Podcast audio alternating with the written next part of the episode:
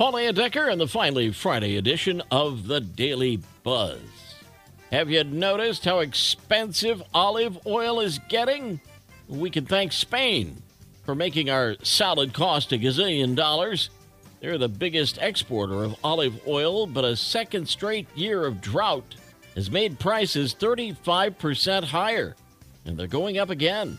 Wildfires in Greece and Italy have also helped to make a gallon of olive oil 13 times more expensive than a gallon of gas. Ah. Have any $2 bills laying around? Well, some of them are worth a lot more than 2 bucks. Newer bills from 2003 have sold for up to $4,000.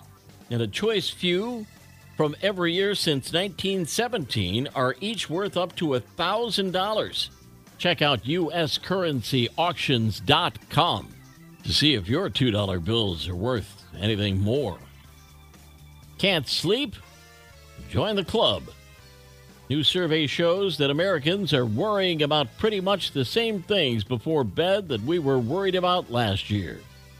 Inflation comes in at number one, followed by COVID, gun violence, and climate change. The only difference last year, people were worried about the war in Ukraine. This year, it's the presidential election. More than 20% say we never wake up feeling rested, and 33% are sleeping in separate beds from their partners. We'll turn the page in 60 seconds. The Daily Buzz. Daily Buzz Part 2 How Come Allowance is Just for Kids? Why can't adults get paid to do chores too, right?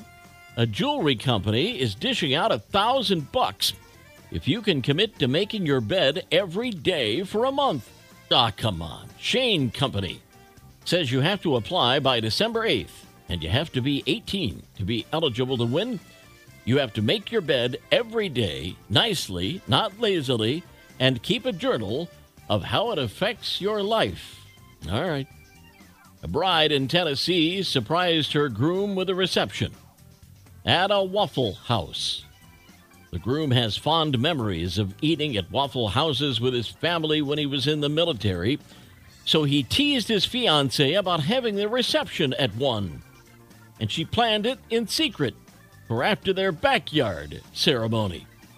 He says he didn't believe it was real till they pulled up and he saw his family inside setting up tables.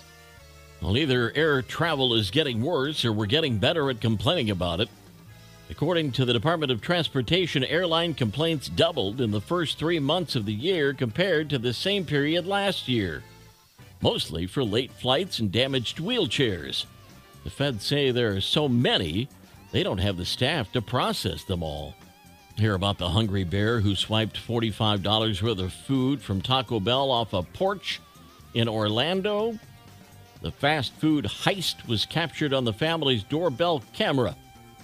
In the video, the bear saunters up to the door, quickly makes away with the delivery bag in its mouth. Not only did the bear swipe the grub, he came back a few minutes later for the drinks, too. Family says they plan to stop ordering food deliveries and they're being extra cautious when they step outside their home. Right.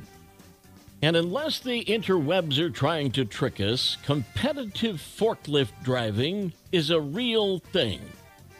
A forklift driving competition called the Stapler Cup was held in Germany last month and supposedly, maybe, pitted the best forklift drivers in the world against each other to test their speed and precision. The champion was crowned, and now every forklift driver who has any guts and drive better be out there perfecting the craft to get ready for next year's Stapler Cup. And that's the Daily Buzz. Yesterday's history, tomorrow a mystery, today a gift.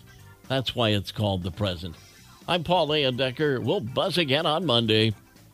Have a great weekend.